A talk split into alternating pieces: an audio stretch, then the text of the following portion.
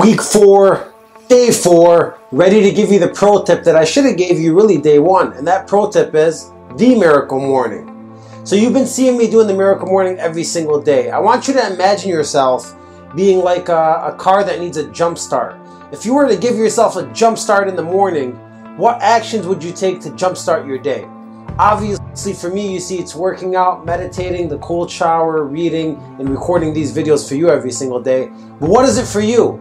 It could be walking your dog. It could be talking to your wife or your husband. It could be talking to a friend or a family member. It could be reading the newspaper. It could be having coffee. It could be staring out the window. It could be laying in bed with your eyes open for 10 more minutes. Whatever it is that really gets you going and gets you in the zone for the day, that is your miracle morning. So put together 1, 2, 3 things into a formula and start doing them every single morning before you start your day.